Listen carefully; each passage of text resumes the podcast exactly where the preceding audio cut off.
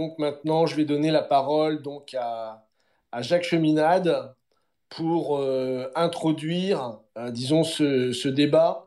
Et ensuite, bien sûr, on vous donnera la, la parole hein, pour justement un débat plus ouvert. C'est l'intérêt de SpaceX, d'avoir un débat avec vous sur ces questions-là et de répondre à vos questions. Donc, Jacques Cheminade, si tu m'entends, euh, je te donne la parole. Oui, très bien. Bonsoir à toutes, à tous. Euh, ce que je vais essayer de faire ce soir, c'est de vous montrer pourquoi on intervient parce qu'il y a des interventions de toutes parts, de toutes sortes, dans une situation extrêmement grave. Et nous essayons, nous, de porter le débat au-delà de la lutte euh, du bien et du mal, des amis et des ennemis, au-delà du manichéisme, à un niveau dans lequel on peut sortir des deux crises qui risquent de nous mener à une guerre généralisée dans le monde. Nous avons d'abord la guerre en Ukraine et nous avons la guerre maintenant au Moyen-Orient, ou dans le sud-ouest asiatique. Donc nous sommes face à ces deux choses. Dans les deux cas, c'est une crise existentielle. C'est-à-dire, des deux côtés, on pense que l'existence est en jeu. Donc, on n'arrive pas à s'entendre au niveau où la question est posée et où on se bat au lieu de penser qu'on peut établir un ordre commun qui pourra être dans l'intérêt de tous. Donc on se bat.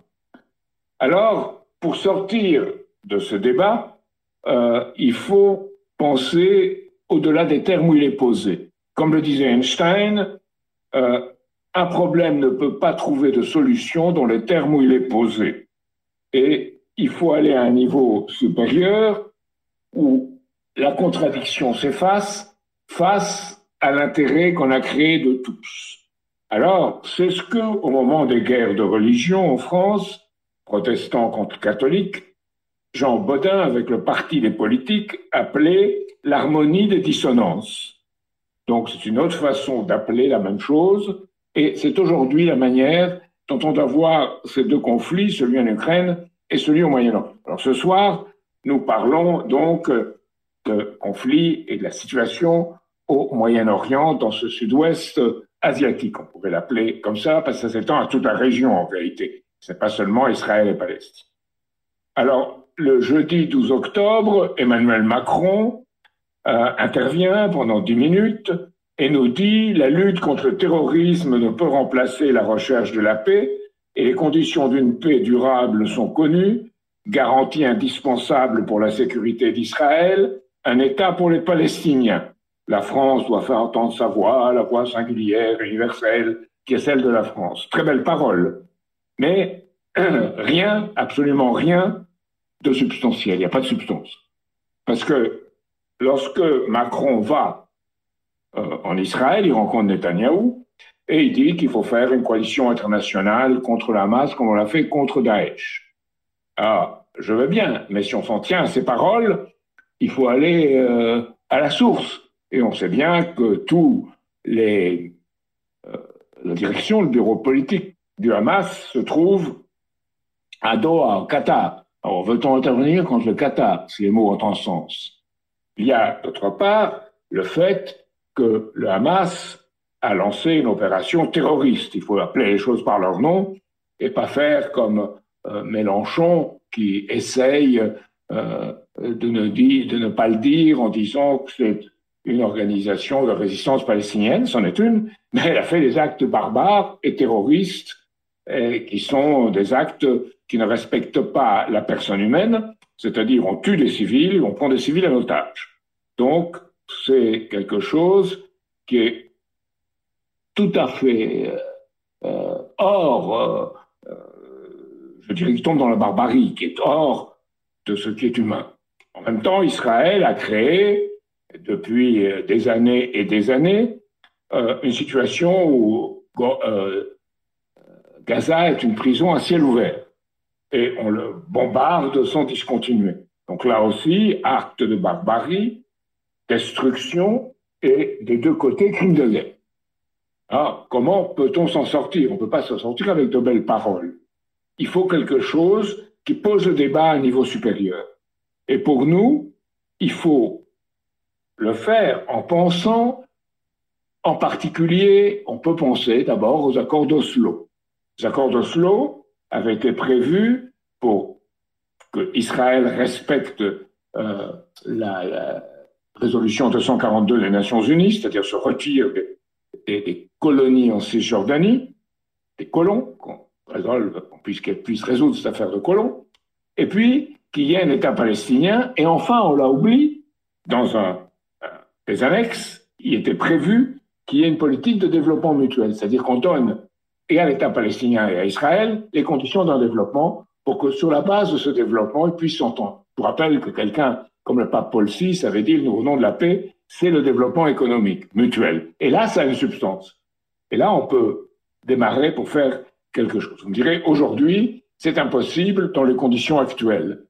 C'est vrai, il y a trop de haine et trop de sang répandu. Donc, il faut que, à l'international, les pays prennent la responsabilité de dire on peut vous offrir cela.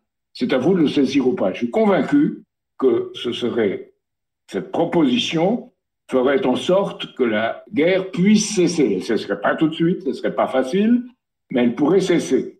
Alors, c'était l'idée de Yitzhak Rabin, il a été assassiné. Et à partir de là, Netanyahou est venu, un peu après, mais tout un mouvement s'est fait dans cette direction. Netanyahou est venu en 2009, et Netanyahou a décidé, euh, au bout de quelques années, de jouer masse pour éviter qu'il y ait un nouvel État palestinien dont il ne voulait surtout pas. Donc on, jouait Hamas, on pensait rester à Gaza.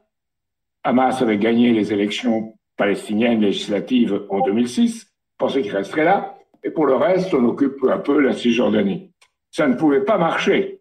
Et il y a eu peu à peu une dégradation de la situation, les bombardements de Gaza, euh, sporadiques, avec euh, plusieurs, à plusieurs reprises des offensives et des contre-offensives. Il y a eu euh, l'attitude des colons en Cisjordanie et leur hostilité et leur violence vis-à-vis des Palestiniens.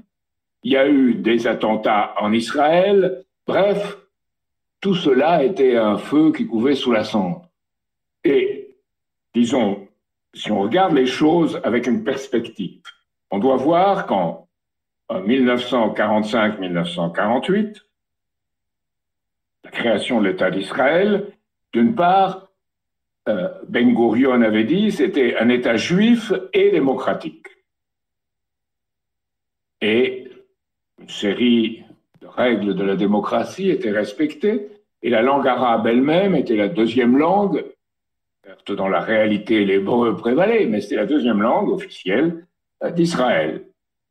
Mais en 2018, avec toute une évolution vers quelque chose qui est plus un état de clan et d'ethnie, c'est constitué en Israël avec le vote de la Knesset de 2018, l'état du peuple juif, l'état du peuple juif. C'est tout à fait différent, parce que ça veut dire qu'on a une vision ethnique euh, la tyrannie de la majorité, comme l'a dit le journal de Monde même à l'époque, et en même temps, pas de développement pour l'autre. C'est-à-dire qu'on a maintenu Gaza euh, euh, dans une situation où euh, l'oppression était constante, on a laissé les colons s'étendre en Cisjordanie, et on n'a pas voulu reconnaître, bien entendu, la résolution 242 des Nations Unies qui, en 1947, supposait qu'Israël n'ait pas de colonie en Cisjordanie, et on n'a pas respecté non plus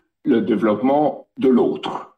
Donc, pour nous, c'est cet avantage de l'autre du traité de Westphalie qui est essentiel. On donne un avantage à l'autre de façon à pouvoir s'entendre avec lui et que ce soit aussi à notre avantage. Un système gagnant-gagnant. Westphalie, en 1648, préparait cela, c'est la fondation de l'État-nation. Et il préparait, prévoyait aussi le pardon des offenses, ce qui est très important, et l'annulation des dettes de guerre. Tout ça, c'est pas du tout la perspective d'aujourd'hui, mais c'est celle à laquelle il faudrait absolument revenir. On peut espérer que les pays du Sud global viennent soutenir cette perspective et la France devrait intervenir dans ce sens avec ces pays-là pour permettre qu'on aille vers une politique où justice soit enfin rendue, en particulier pour le peuple palestinien, mais aussi à la sécurité pour le peuple israélien, quelles que soient les conditions dans lesquelles ait été fondé Israël, dont on peut discuter et on peut penser que c'était au détriment de terres appartenant aux Palestiniens, la Nakba. Bien. Mais on peut ajouter ceci, en, en considérant la situation d'aujourd'hui, qu'aujourd'hui, si vous examinez l'État d'Israël tel qu'il est, avec tous les territoires occupés, Israël a développé à peu près 20% de ce territoire. Donc il reste 80% qui n'est pas euh, développé. Donc, il faudrait de passer à Palestinien dans un État, une terre qu'il faudrait rendre plus fertile, qu'il faudrait exploiter, qu'il faudrait, il faudrait une agriculture, il faudrait un développement technologique. Mais le peuple palestinien est avec le peuple israélien l'un des plus avancés de la région. Alors, pourquoi est-ce qu'une chose comme ça ne peut pas être faite? Et c'est là qu'intervient la politique de la Grande-Bretagne au départ, des États-Unis et la France, qui a été une politique divisée pour régner, c'est-à-dire empêcher qu'il y ait quelque chose d'indépendant qui s'affirme au Proche Moyen-Orient, un nationalisme à la Nasser, euh, par exemple, il fallait empêcher cela. Et pour cela, évidemment, il fallait jouer les juifs contre les musulmans, euh, les chiites contre les sunnites, et c'est la responsabilité des pays occidentaux d'avoir alimenté cela. D'autres ont suivi. Il n'y a pas que les pays occidentaux. Mais cela a créé cette situation inextricable aujourd'hui et qui est quelque part un produit ou un sous-produit euh, de la Deuxième Guerre mondiale. Donc il s'agit de sortir de cela. Et à sortir ne peut se faire qu'à un niveau supérieur, c'est-à-dire dans un nouvel ordre économique et monétaire international où soit pas la monnaie qui contrôle l'État, mais l'État qui contrôle la monnaie, c'est-à-dire où il y a un programme international de grands projets de développement dans lequel Israël et Palestine en feront partie et dans lequel aussi l'ensemble des pays, justice sera rendue à l'ensemble des pays du Sud. Donc, c'est une question qui surplombe le conflit entre Israël et la Palestine et qui en même temps exige un changement d'orientation générale. Alors, je dirais, ça peut prendre beaucoup de temps, il faut quelque chose avant. Quelque chose avant, c'est la proposition de Lula que les Américains ont été les seuls à rejeter au Conseil de sécurité des Nations Unies. Et c'est la proposition de la Chine. Cessez-le-feu immédiat et couloir humanitaire et négociation. Et les négociations dans le sens de ce que je viens essayer d'esquisser. Je n'entends pas beaucoup dans les pays occidentaux parler de rapport entre ces différentes choses, et j'entends pas non plus euh, une critique de tous les médias et des réseaux sociaux qui attisent le feu ou qui sombrent dans un pessimisme confortable, au lieu de tracer une voie vers ce qui pourrait être une solution à ce conflit et surtout une manière d'éviter la guerre. Parce que dans une commune guerre et de réarmement comme on bâtit dans le monde, fatalement il y aura une guerre et la guerre on peut voir celle d'Ukraine et celle euh, du sud-ouest asiatique comme en début d'une guerre plus générale. Donc il s'agit d'arrêter ça, et c'est ce que je voulais vous dire ce soir, qu'il faut mettre tous les moyens pour y parvenir. Et ces moyens sont des moyens où on considère que l'autre peut être un ami, même si aujourd'hui il apparaît comme un ennemi, si on change la règle du jeu. Et quelque part, c'était ce que disait Martin Luther King dans son fameux serment politique, pourquoi il faut aimer ses ennemis? Non pas parce qu'on aime ce qu'ils font, mais parce qu'ils sont des êtres humains et on peut leur faire faire autre chose de meilleur. Et ça, si vous ne le pensez pas, vous ne vous changez pas vous-même. Et si vous ne faites pas le bien vous-même pour autrui, pour le bien commun, eh bien, vous finirez par tomber dans une vision à votre tour destructrice. Voilà, c'est ce que je voulais vous dire ce soir et qu'il faut dire aux Français vous savez, euh, la Rose Blanche, qui était l'organisme de résistance en Allemagne, disait euh, dans son tract qu'elle avait distribué, et finalement, euh, tous ces militants résistants ont été assassinés par les nazis, mais ils, disaient dans leur tract que, arrivé à ce point de l'histoire, on ne peut qu'être honteux du gouvernement qu'à son pays.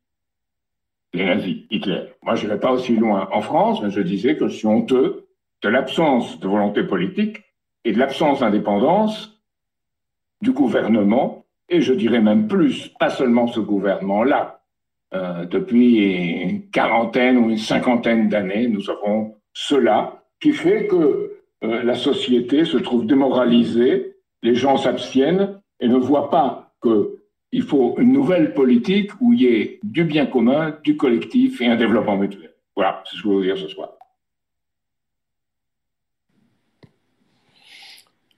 Donc merci beaucoup Jacques.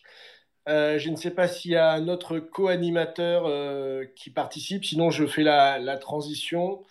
Euh, alors on va directement hein, passer, vous donner la parole, ceux qui nous suivent. donc j'en vois qui, applaudissent. donc si certains veulent déjà prendre la parole donc, pour poser une question directement à, à Jacques Cheminade par rapport à ce qui vient d'être dit, euh, je crois que je peux les donner directement. Donc Big Boss, qui est avec nous, euh, peut maintenant parler. Alors on l'écoute. Big Boss, tu as demandé la parole, donc euh, on écoute ta question. bonsoir à tous. bonsoir Monsieur Cheminade. vous, ce qui est bien, c'est que vous êtes dans la politique, donc vous avez votre réseau de politiciens et c'est peut-être vous qui pouvez aider des fois à changer les choses parce que vous, vous êtes là-dedans.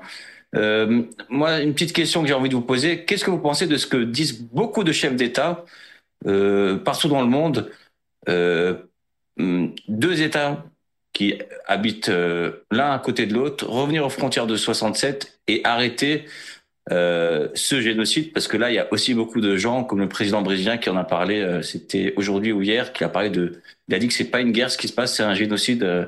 c'est vraiment énorme. Voilà. Est-ce que vous êtes d'accord avec ces ces propos de d'avoir deux États, de respecter les accords, d'arrêter la colonisation. Le président Macron en a parlé. D'ailleurs, beaucoup de, de, de, présidents en ont parlé euh, parce que voilà, quand il y a la colonisation qui ne s'arrête pas, malheureusement, c'est tôt ou tard, ça finit par péter malheureusement. Merci à vous. Merci et très bonne soirée. Alors, bien sûr que je suis d'accord avec ça, mais il faut donner une substance. il faut arrêter la colonisation, pas seulement dans le sud-ouest asiatique, pas seulement la colonisation des Palestiniens, il faut arrêter la colonisation dans le monde entier. Il faut sortir de ce système colonial dans lequel les pays occidentaux ont sombré. Leur soi-disant démocratie a sombré dans cette euh, volonté de dominer l'autre. Donc aujourd'hui, c'est pour cela que pour résoudre ces conflits comme celui qui a lieu en Ukraine, mais surtout celui qui a lieu au Moyen-Orient, je pense qu'il faut aller à un degré différent qui permette d'appliquer ce que vous avez dit. Évidemment, nous, nous avons soutenu la déclaration 242 euh, de la résolution des Nations Unies de 1967, Israël dans les frontières de 67, un État palestinien et un développement économique dans la région et arrêter euh, euh, le carnage auquel on se livre à Gaza, qu'on peut qualifier de crime contre l'humanité, crime de guerre, génocide, peu importe le mot, c'est épouvantable.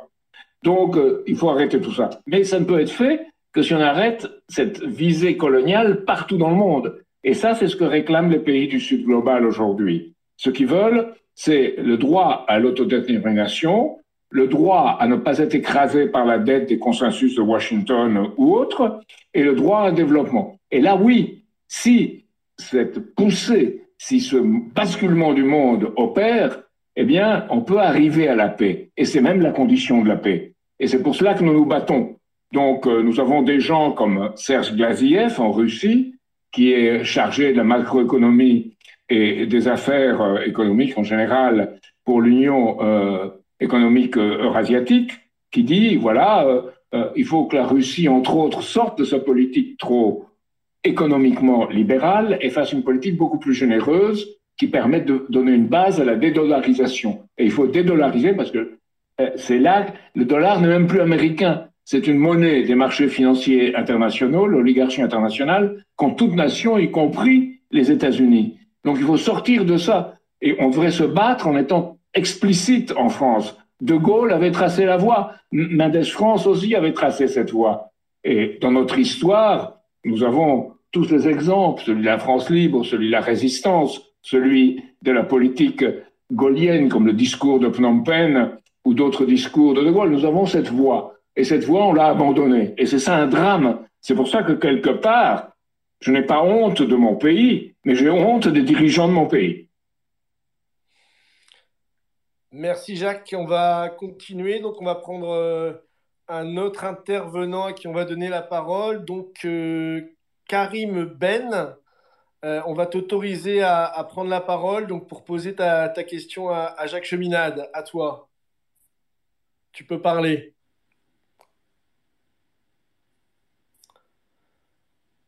Bonsoir tout le monde. Bonsoir Monsieur Cheminade.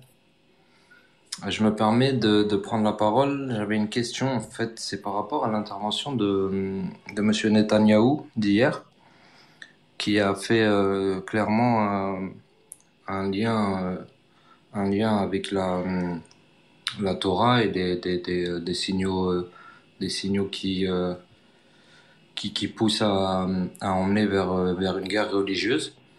J'aurais aimé savoir comment se fait-il que personne ne parle de ça et que ça passe comme si euh, s'il y avait rien, alors que Netanyahou a les pleins pouvoirs, on va dire en ce moment, et, euh, et s'il l'a dit, c'est que ça a été validé euh, en amont.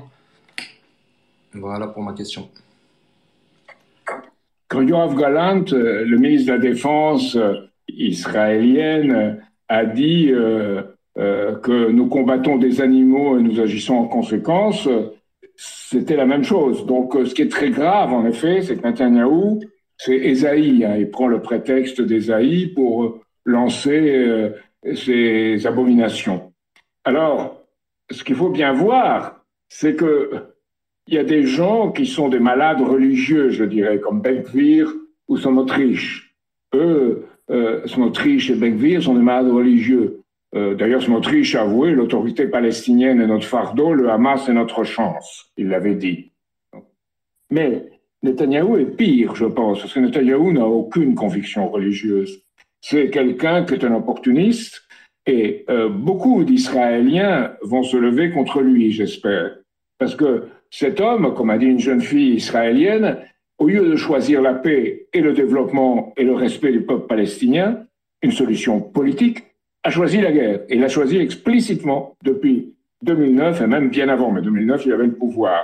Et aujourd'hui, ce qu'il dit, c'est l'aboutissement euh, de tout ce que cet homme a encouragé pour des raisons à la fois personnelles, puisqu'il est poursuivi en Israël pour différentes malversations, et à la fois pour des raisons de goût du pouvoir, de folie du pouvoir, du bris.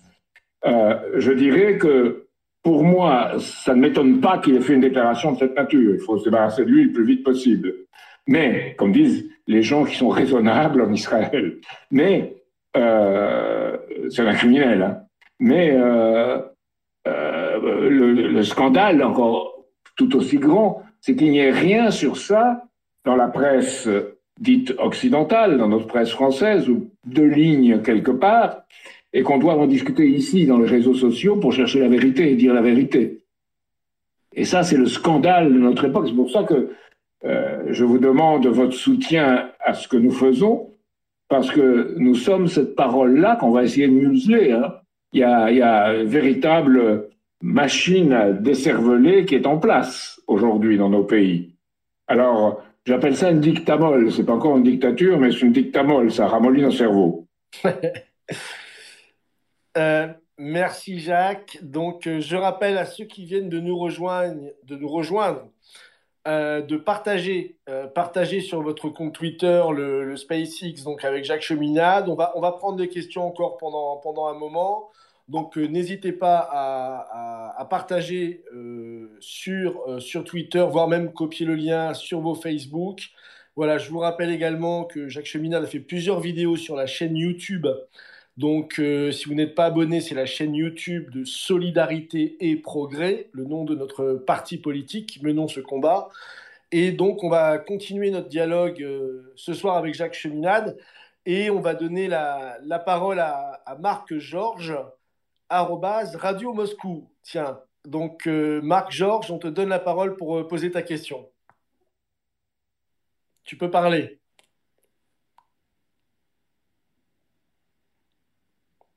Alors, est-ce que tu nous entends, Marc-Georges Je vois, c'est en train de se connecter. Voilà, il faut ouvrir ton micro et tu peux parler. Ok, j'ai ouvert mon micro, vous m'entendez? On t'entend, tu peux y aller, vas-y. Ben, je vous salue. D'abord, je salue euh, Jacques Cheminat, je le remercie pour son intervention et ses prises de position en général qui sont, à mes yeux, les, parmi les rares à être censés en ce moment. Alors j'avais un questionnement et une question en fait. Le questionnement, c'est sur, son intervention, sur la partie de son intervention qui consacrait, bon, qui était très rapide, qui consacrait Mélenchon et le fait qu'il refuse de, qualifier le, le Hamas d'organisation terroriste. Euh, j'ai envie de me faire un petit peu son avocat parce que, euh, bien évidemment, les actes qu'on perpétré, qu'a perpétré Hamas ont une dimension terroriste, c'est évident. Mais euh, ce qui, à mon avis, fait que Mélenchon refuse de qualifier le Hamas d'organisation terroriste, c'est qu'il y a tout un tas d'autres organisations étatiques, notamment occidentales, qui pratiquent le terrorisme, terrorisme d'État, etc. Et, euh, ou même dans l'histoire, hein, les Indiens euh, d'Amérique ont pratiqué ce le terrorisme, etc. Euh, donc c'est pour ça, c'est face à ce deux poids, deux mesures, à mon avis, qui refuse de qualifier le Hamas d'organisation terroriste. Et, personnellement, je peux le comprendre, même si je ne suis pas mélanchoniste, voilà ce que je voulais dire. Et maintenant, sinon, ma question. On, parle de dédollarisation. Et euh, personnellement, évidemment, comme, beaucoup, je, me réjouis de, ce processus, euh, de l'émergence du Sud, etc. En même temps, ça m'inquiète beaucoup. Et euh, je me demande si ce qui se passe à la fois en Ukraine et en Israël, qui implique d'ailleurs deux régimes suprémacistes, soutenus par les Occidentaux, je me demande si euh, ce n'est pas un processus qui nous conduit tout droit à la guerre, et si précisément cette guerre qui serait mondiale euh, ne résultait pas de, ce processus de dédollarisation, parce que qui dit dédollarisation pardon, euh, dit fin de la suprématie euh, anglo-américaine dans le monde, et je me demande personnellement s'ils ils sont prêts à l'accepter et s'ils ne préfèrent pas la guerre. Voilà. Alors, d'abord, sur la dédollarisation, il faut voir qu'autant Serge Gaziev que les Chinois, l'IE qui est chargé de ces questions, sont très prudents ils pensent pas qu'on puisse claquer les doigts et qu'on n'aura plus le dollar. Ils pensent qu'il faut entamer un processus dans lequel on puisse avoir des échanges en monnaie nationale, que ce soit des roupies, que ce soit des roubles, ou que ce soit des renminbi chinois, ou, d'ailleurs euh, la monnaie brésilienne, qu'il y ait des échanges de cette nature et que ce soit progressif. Même la nouvelle banque de développement des BRICS opèrent en partie encore en dollars, parce qu'ils sont réalistes. Donc je pense que de ce point de vue-là, il n'y a pas de risque. De risque, disons, euh, de sortir euh, euh, des clous d'une politique de développement mutuel et de paix. du côté américain, ou je dirais anglo-américain, oui, il y a ces risques, comme je l'ai dit. Se sont-on menacés euh, il devient dangereux. Je pense que le danger est dans les deux prochaines années. C'est pour ça qu'on est dans une situation aussi dangereuse. Après, à terme, je pense que la raison pourra prévaloir. Mais là, vous avez les élections à Taïwan en janvier, les élections américaines donc en novembre l'année prochaine, en 2024.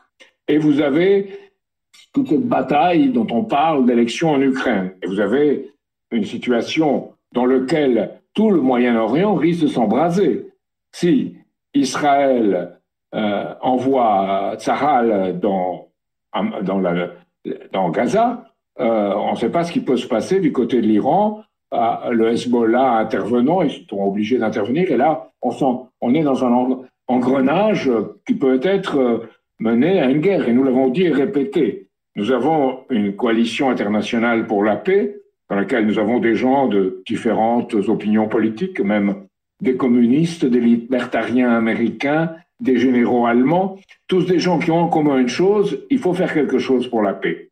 Peut-être qu'ils n'ont pas une opinion sur tel ou tel événement, mais faire quelque chose pour la paix, c'est absolument essentiel. Et le minimum, c'est aujourd'hui le cessez-le-feu et euh, des couloirs humanitaires et d'arrêter évidemment les opérations de Tsahal. Alors, par rapport à cela, il y a eu, le Conseil de sécurité des États-Unis a voté sur une proposition brésilienne, et les seuls qui ont voté contre, c'est Israël et les États-Unis, et un autre pays, j'ai oublié lequel. Euh, donc les États-Unis, ils sont pratiquement seuls dans cela. Donc il y a un danger, parce que, comme disait Rudyard Kipling, qui était l'écrivain du colonialisme anglais en Inde, et qui aimait bien chasser les grosses bêtes, il disait un, un tigre blessé devient toujours mangeur d'hommes. Je répète souvent ça. Et ça, c'est le danger où certains au Moyen-Orient disent que lorsqu'on égorge un taureau, les derniers coups qu'il porte euh, peuvent être des coups qui tuent. c'est une autre image. Donc euh, c'est là qu'il y a un danger. Et ce danger, on peut le surmonter que s'il y a un plan dans lequel même les États-Unis, le peuple américain, pas ceux qui occupent les États-Unis, l'oligarchie financière qui est au pouvoir, même le peuple américain aura intérêt.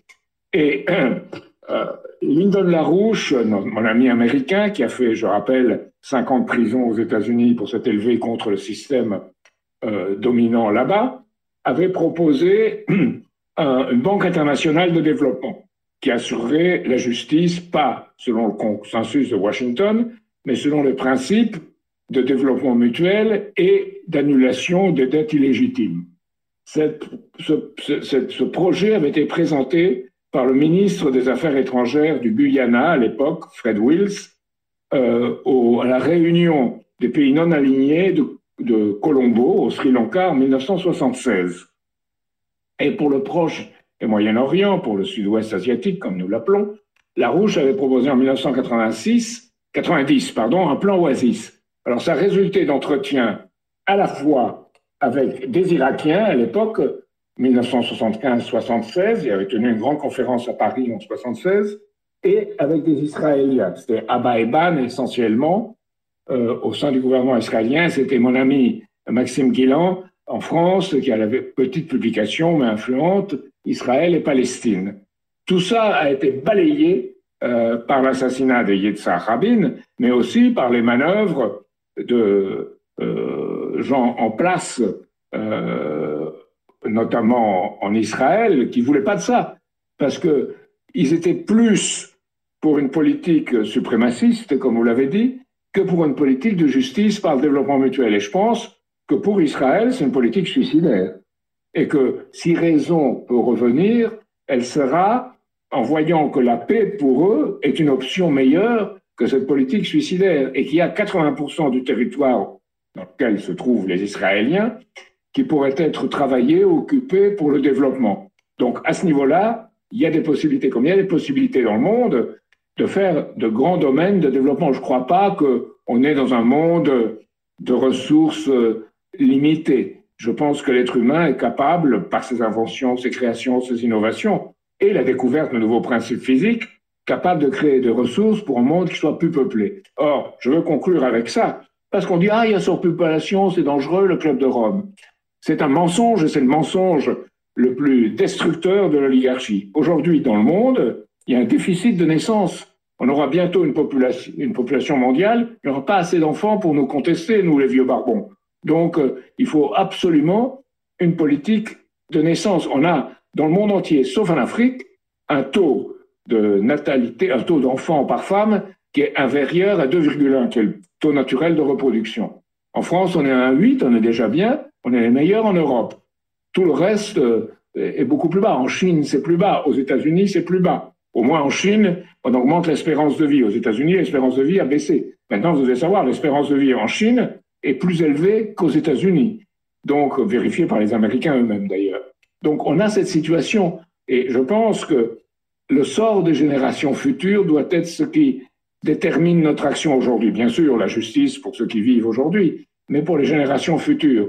Et ce sont ces futurs électeurs qui viennent des futurs qu'il faut aussi servir. Et c'est très important parce que c'est notre tradition française. C'est ce que disait dans la Révolution française le meilleur.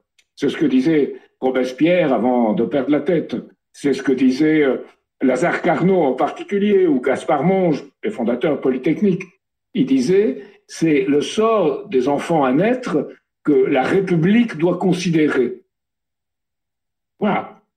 Et c'est là qu'on peut avoir une perspective optimiste si on se place de ce point de vue-là. Alors je dois dire une chose qui va vous choquer probablement. Quelqu'un euh, au, Moyen-Orient avait eu un peu cette perspective-là. Il s'appelle Bachar el-Assad. Il avait proposé le plan des cinq mers, un plan de développement mutuel de toute la région.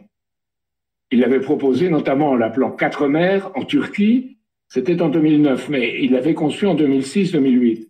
Et c'est à ce moment-là qu'on lui est tombé dessus, parce qu'il représentait par ce plan de paix régional, où il avait des relations qui n'étaient pas mauvaises d'ailleurs avec Israël à l'époque, par ce plan de paix régional, il, pouvait préparer quelque chose qui permettait cette idée de développement, comme le plan Oasis de la Rouge, peut-être en plus petit, mais de même direction, comme le plan de paix avec l'édit de Nantes en France au moment des guerres de religion. C'est un dessin supérieur où on donne avantage à l'autre pour qu'il puisse être de la partie. Et euh, je dois dire, euh, Bachar el-Assad a été attaqué dès que ce plan a été développé. Il a été attaqué par qui? C'est très intéressant. Par les États-Unis, par Fabius en France qui disait euh, le front El-Nosra fait très bien notre travail, laissons les faire contre Bachar, par Hamas, qui était à l'époque l'ennemi de Bachar el-Assad, euh, ils se sont réentendus par la nécessité des choses, je crois en 2018 ou en 2019. Hamas a fait une visite à Damas, mais il y avait l'opposition de tous ceux qui pensaient tirer un intérêt d'une guerre. Et je crois que cette vision de la paix est absolument fondamentale, sans que ce soit une vision de la paix, euh, euh, je dirais, euh, tiède. Non, elle doit pas être tiède, elle doit être bienveillante pour ceux qui sont justes. Oui, merci Jacques. Donc, je rappelle encore à ceux qui viennent de nous rejoindre de partager donc ce SpaceX avec Jacques Cheminade sur la question de la crise entre Israël et Palestine pour exiger un, cessez-le-feu et la paix immédiate. Euh, on va continuer à prendre euh, vos questions. N'hésitez pas à demander euh, la parole. donc le suivant est, je pense que c'est un, surnom, hein, Joey l'Africaille. Alors Joey l'Africaille, on te donne la parole pour poser ta question. Alors tu dois te... Voilà, le temps de connexion. tu voilà, tu es maintenant, faut ouvrir ton micro et tu peux poser la question.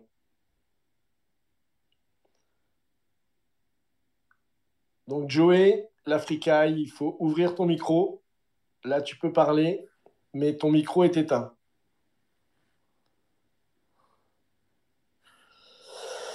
Bon, il n'a pas l'air d'être euh, présent.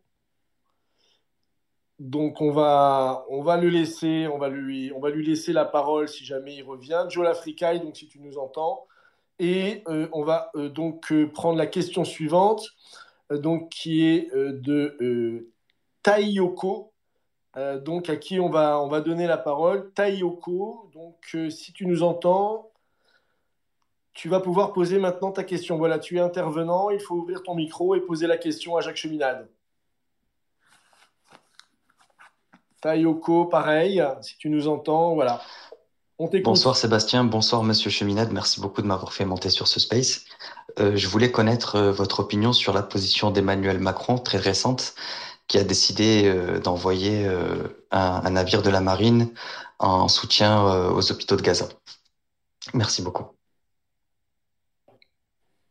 C'est bien en soi, à condition que ce soit vraiment un hôpital militaire mais c'est un peu la dame patronesse qui distribue monde à la sortie du temple, de l'église ou, de la loge. C'est pas assez. Euh, c'est mieux que rien, mais c'est pas assez. Ce qu'il faut faire, c'est ce que j'ai essayé de développer, c'est-à-dire que la France ait la position qu'elle avait, euh, sûre d'elle-même et de son histoire, pour en tirer le meilleur, et qui soit à l'avantage des autres pays. Et dans ce sens-là, nous aurions eu une, position très forte pour la paix. Nous l'avons perdue parce que nous avons perdu le respect euh, du gouvernement israélien et nous avons perdu l'amitié des gouvernements arabes pour la politique arabe du général de Gaulle. Donc euh, nous sommes dépourvus, nous pouvons envoyer que ça. Euh, un peu une sorte d'un sparadrap dans une crise épouvantable où se déchaîne la barbarie et la destruction de tout ce qui est humain. Donc il faut élever le débat et le porter à un niveau où il doit être. D'accord. Euh, donc on va continuer, on va donner la, parole à l'auditeur suivant, donc euh, euh, Benjamin Bach, qui voulait poser une question, je crois. On va voir s'il s'il nous entend. Bon, Apparemment non. On va demander donc la question suivante donc euh, à le monde, le messager de la paix, donc euh, qui a demandé la, parole. Le messager de la paix. Ah, alors, oui, on vous entend, Benjamin, allez-y. Et on donnera la parole ensuite au, messager de la paix, s'il peut juste attendre euh, quelques minutes pour qu'on lui donne la parole ensuite. Benjamin, c'est à toi. Oui, alors, euh, moi j'avais comme question, euh, parce que tu as développé ce que le, fait que pour.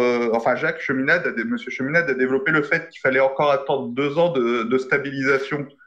Mais concrètement, euh, outre ce que tu, as dit sur euh, Taïwan, ce qui se passe euh, à tout le Moyen, à tout le Moyen-Orient, est-ce que dans ces deux ans, il, y a, il, est, nous est-il encore permis d'espérer ou on doit attendre tranquillement que que ça se que ça se tasse je, je pense que qu'on va pas attendre. Ça c'est. il faut parler clairement. Après, J'ai dit. Oui. Je peux y aller là? Oui, vas-y. Oui, euh, j'ai dit deux ans si la situation continue comme elle va. Si euh, on se ressaisit, s'il y a une intervention comme nous voudrions et nous mettons toutes nos forces à le faire, si la coalition internationale pour la paix peut prévaloir, si tous ceux qui se battent pour la paix, comme en France l'ARAC par exemple, l'Association des républicains anciens combattants, euh, ou Pax Christi, si toutes ces organisations arrivent à avoir un poids, quelles que soient leurs opinions. Ce qu'il y a aujourd'hui, et ce que je ressens, et c'est le danger, c'est une société qui est démoralisée. Alors, pour vous choquer, je vais vous lire quelque chose. L'obsession de la liberté individuelle a en effet conduit à la tyrannie du caprice et au droit absolu de changer d'avis à chaque instant sur tous les sujets, y compris sur le respect des contrats. Et donc, in fine, à l'apologie de la déloyauté, c'est le règne du chacun pour soi, ici et maintenant. Alors, c'est un texte, je vous le donne, vous ne le devineriez pas, c'est de Jacques Attali, et il est de 2010. Donc ces gens-là savent, ils n'ont pas l'excuse de ne pas savoir, ils savent. Mais qu'est-ce qu'ils font? Pire que rien. Donc on prend la, le prochain intervenant, donc le messager euh, de la paix. On t'avait déjà donné l'autorisation de parler, donc normalement, tu peux parler directement. Oui, bonsoir. Bonsoir, monsieur Cheminade. Bonsoir, monsieur Périmani. Voilà, ma question sera très courte, très simple et peut-être trop directe. Euh, ce 7 octobre 2023, le Hamas a pris le risque d'attaquer frontalement Israël, l'État d'Israël. Euh, ne pensez-vous pensez qu'il est le seul instigateur de cette attaque? N'y aurait-il pas une autre entité cachée derrière Le seul instigateur de cette attaque? Instigateur. instigateur. N'y aurait-il pas une, entité euh, cachée derrière qui aurait un peu poussé devant? Vous voyez ce que je veux dire? Voilà, je, je, je, probablement. Non, c'est clair. Euh, non, j'accuse personne, je, pose juste une question. Alors, je J'explique la situation. J'ai expliqué comment euh, Netanyahou et les extrémistes religieux dévoyés qui sont autour de lui ont dit on va soutenir le Hamas euh, historiquement plutôt que d'autres. Et en effet, Smotrich l'a dit lui-même, euh, le Hamas, ben, il joue pour nous, historiquement, parce qu'il est à Gaza, il tient Gaza. C'est des propos qui datent de 2014-2015 et euh, on laisse, euh, là où sont installés les dirigeants du bureau politique du Hamas, on laisse le Qatar donner des fonds, et les fonds transiter pour Israël. Et on va juste, juste donner à, à Gaza de quoi survivre, pas plus, et on les tient. Euh, c'est une politique de ghetto, hein, il faut dire les choses comme elles sont. Alors certains ont mentionné le ghetto de Varsovie, je dirais oui, comme c'était jusqu'en 41-42. On n'est pas encore à la phase des camps de concentration, on est à la phase de l'écrasement et de la destruction euh, voulue, organisée par un État. Donc c'est très grave. Maintenant, euh, j'ajouterai à cela que euh, c'est pas seulement le Hamas hein, qui a lancé l'opération. Il y a le Hamas parce que le Hamas domine les organisations en, à Gaza, Mais il y a euh, trois autres organisations de résistance, comme elles se qualifient, qui en faisaient partie de l'opération. Donc les Israéliens mentionnent Hamas parce que c'est probablement plus commode, mais il y a eu trois autres organisations. Donc c'est quelque chose qui s'est lancé dans cela et dans lequel la faiblesse du contrôle israélien a fait que beaucoup, beaucoup plus de combattants qu'on ne le pensait sont réussis à passer et beaucoup incontrôlés, d'où les massacres épouvantables. Hein. Ça, il faut le dire, et je le répète, ce sont des massacres épouvantables, et ce sont un acte, acte terroriste. Terroriste, c'est quand on massacre des civils ou qu'on les prend en otage. Donc, évidemment que ce que fait l'État israélien à Gaza, c'est aussi du terrorisme d'État. Donc, il faut être clair sur les mots. Maintenant, comment sortir de cet environnement-là? Et c'est ce que j'ai essayé d'expliquer euh, au départ. Je ne sais pas si vous avez suivi le début, c'est ce que j'ai essayé d'expliquer. Alors, quant à l'Iran, en effet, l'Iran a fourni des moyens à la résistance palestinienne à Gaza, mais je ne crois pas que l'Iran soit lancé dans l'aventure, les dirigeants sont de ce point de vue-là trop prudents, dans l'aventure d'embraser tout le Moyen et le Proche-Orient. Mais ça risque d'arriver, parce que ces choses-là, même si personne ne le voulait, chacun suivant euh, son opinion, chacun suivant sa façon d'être, chacun suivant ses perspectives, chacun suivant aussi euh, son entêtement euh, fou, peut provoquer cet embrasement. Et les Américains ont envoyé, il faut le rappeler, deux porte-avions, le Dwight Eisenhower et le Gerald Ford, dans la région. Ils ont distribué euh, des, missiles antimissiles euh, du type même du dôme de fer en Israël, un peu partout sur les bases au Proche et Moyen-Orient. Donc eux aussi se préparent à une guerre, ils prétendent que c'est pour euh, empêcher qu'elle se déclare. Euh, on peut avoir des doutes. Donc euh, il y a tout un parti de la guerre aux États-Unis qui sont véritables docteurs folamour qui poussent à cela. Alors vous avez vu qu'un fonctionnaire haut placé, Paul Josh, je crois, du département d'État a démissionné parce qu'il dit il n'y a pas eu de débat sur les armes fournies à Israël, et au moins dans un pays démocratique, il y a débat. Là, on fournit des armes à Israël, au moins pour l'Ukraine, il y a un vote au Congrès, là, même pas. Donc, il a démissionné. Donc, il y a une opposition aux États-Unis. Et je salue ici hein, les étudiants et les juifs pour la paix qui ont manifesté contre le massacre et le, crime contre Gaza aux États-Unis, et tous ceux qui en France s'opposent à cela. Euh, il y a eu des déclarations. Il y en a une euh, de Jean-Pierre Page, euh, par exemple, et euh, de l'AMC, et de communistes dissidents qui ont été des déclarations. il y a les miennes que j'ai faites, j'en ai fait quand même trois. Je fais du fort et sorti le doux. C'est une allusion à la Bible. Hein. C'est une allusion au juste dans la Bible 14-14, pour être précis. Barnaville l'avait cité aussi d'ailleurs. J'ai cité Au-delà du possible, qui décrit ce que j'essaie de vous décrire ici ce soir, et j'en ai fait aussi une autre qui était comment on peut parvenir à la paix avec le Sud global. Donc, euh, dans cet basculement vers la guerre, il faut opposer un basculement vers ceux qui ont intérêt à qu'il n'y ait pas de guerre et qui sont pour un développement mutuel. C'est notre prise de position pour le Sud global, pour tous les pays qui est soutenu par la Chine, qui sur cela a une attitude, même aujourd'hui, je lisais un article, je ne me rappelle plus, c'est dans le point, dans le point, je crois. On dit, a un espoir, c'est les Chinois, parce que les Chinois ont un sens de la paix par le développement mutuel. Ils le disent et le répètent, Xi Jinping le dit et le répète.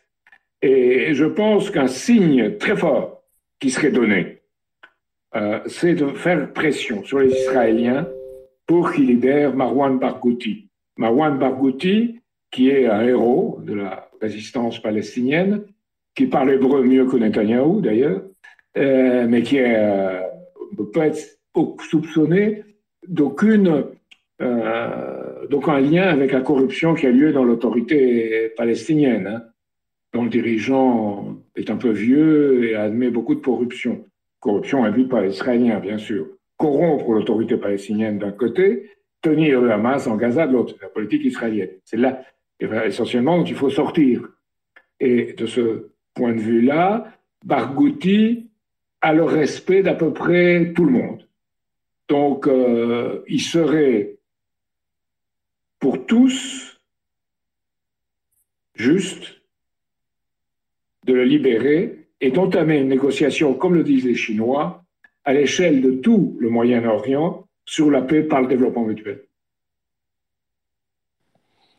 Ok, merci Jacques Cheminade. Je rappelle à tous ceux qui nous ont rejoints, on est presque 150, euh, de vous abonner donc à la chaîne YouTube euh, de Solidarité et Progrès, donc le parti dont Jacques Cheminade est le président.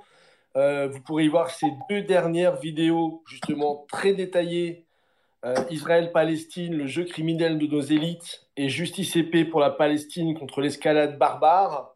Euh, donc voilà, vous abonnez bien sûr à son compte Twitter, partagez ce SpaceX.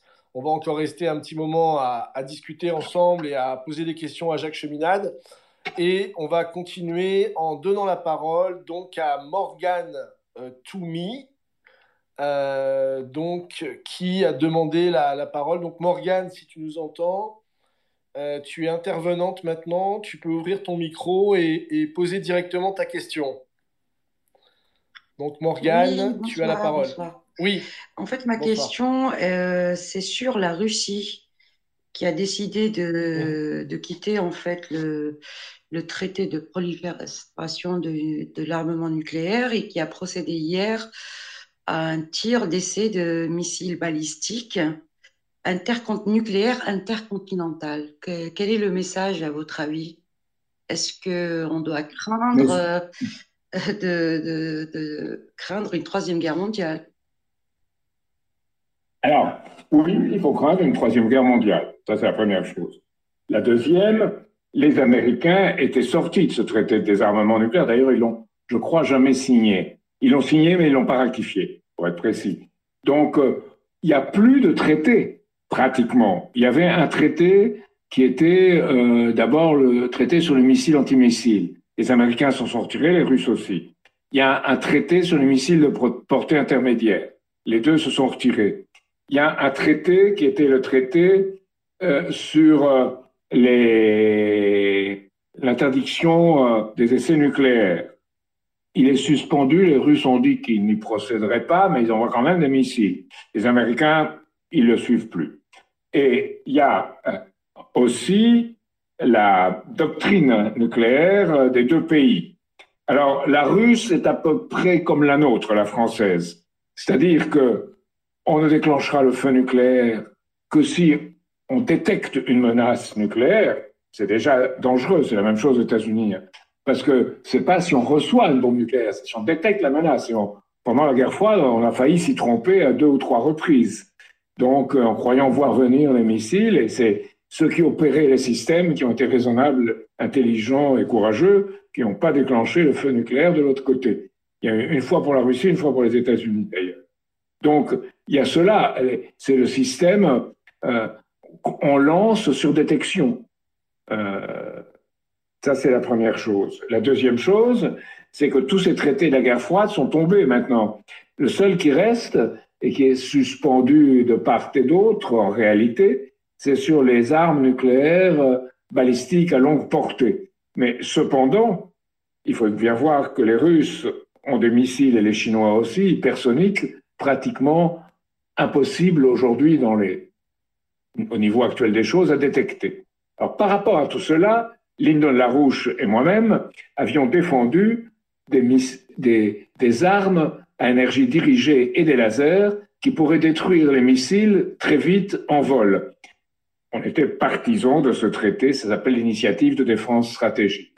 Et ça permettait, avec des retombées économiques dans l'économie civile, d'avoir du développement. Ça n'a pas été adopté, ça a été rejeté, en particulier à l'époque par les Russes, par Andropov en particulier qui était au pouvoir, sur lequel les Occidentaux se sont trompés, et par les dirigeants américains. Euh, Reagan était hésitant, et puis les guerre, les docteurs Folamo l'ont apporté. Donc il n'y a pas eu ça. Donc aujourd'hui, il n'y a pas eu cela qui aurait été une solution en profondeur. C'est le discours du 22 mars 1983 de Reagan, qui était un bon discours, mais qui n'a pas été suivi d'effet, on a essayé d'utiliser ça pour contrer les Russes. Et les États-Unis on crée les conditions, et Fukuyama le croyait, où le libéralisme financier, soi-disant démocratique, allait l'emporter. Donc les Russes ont eu des années très difficiles. Et actuellement, dans la population russe, il y a une très forte majorité pour Poutine. Il faut bien voir les choses comme elles sont. Même ses adversaires russes le reconnaissent. Parce qu'il a redonné à la Russie un statut dans les affaires du monde. Et il faut bien voir qu'en Russie même, la CIA et les services américains euh, des instituts du Parti républicain et démocrate étaient intervenus à l'époque pour faire élire Yeltsin contre ses adversaires. Donc, intervention dans les affaires des autres, un bon, il y a. Donc, tout ça pour vous dire qu'en effet, on peut prendre un conflit nucléaire parce que c'est l'existence qui est en jeu. Alors, je vous ai dit, les Russes, c'est, ils déclenchent le feu nucléaire s'il y a une menace euh, nucléaire contre eux, c'est-à-dire des missiles sont partis d'un autre pays euh, visant la Russie, et deuxièmement, s'il y a une menace existentielle, une menace euh, pour euh, les intérêts fondamentaux de la nation russe, même conventionnelle. C'est à peu près la même doctrine que la nôtre. Les Américains euh, sont dans l'entre-deux. Et certains dirigeants militaires américains ont dit qu'ils étaient prêts à faire une première frappe.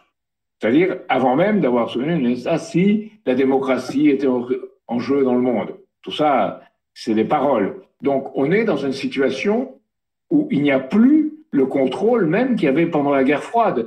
Grâce, après la crise des missiles de Cuba entre Kennedy et Khrouchtchev, il y avait un lien qui s'était établi, qui a été conservé par la suite. Aujourd'hui, il n'y a plus ce lien entre dirigeants. Biden est en train de dire, je vais foutre en l'air Poutine. Il l'a dit, Poutine est un criminel. Bon, très bien, un chef d'État ne doit pas parler comme ça avec un autre chef d'État. Si on veut la paix, on essaye de créer les conditions où on puisse l'établir. Ou alors, on veut éliminer Poutine, mais si on veut éliminer Poutine qui a le, soutien de, tout le peuple russe, ben, il faudra la guerre à la Russie. Et là, c'est la guerre nucléaire, on n'y échappe pas.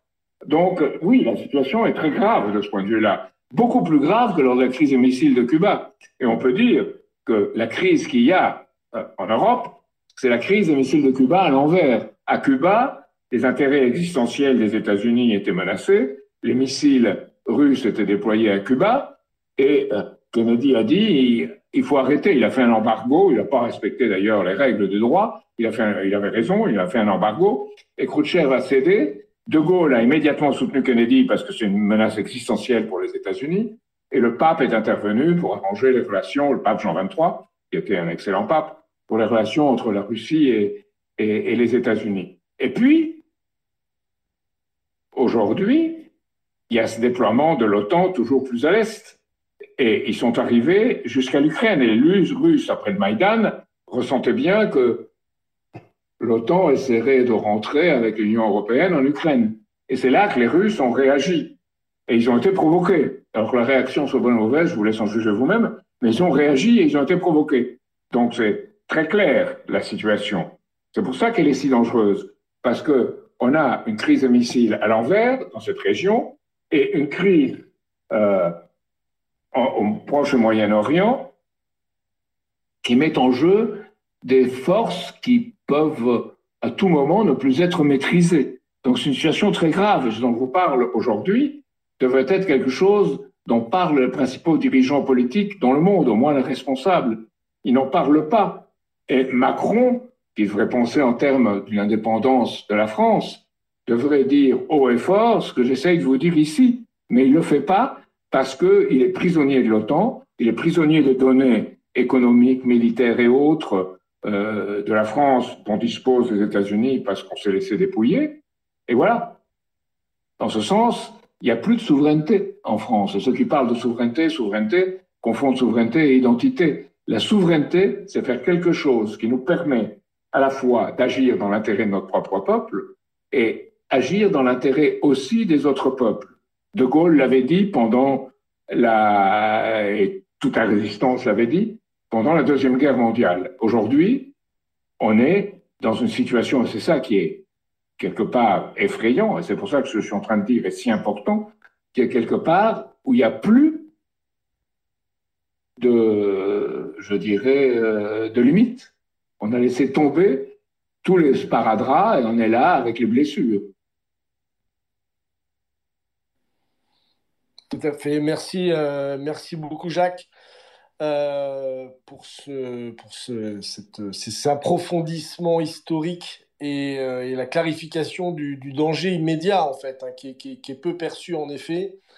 Euh, les gens sont encore trop dans, l'analyse et le commentaire, mais pas dans la bataille politique, la bataille politique que tu mènes et auquel on vous invite tous à nous rejoindre.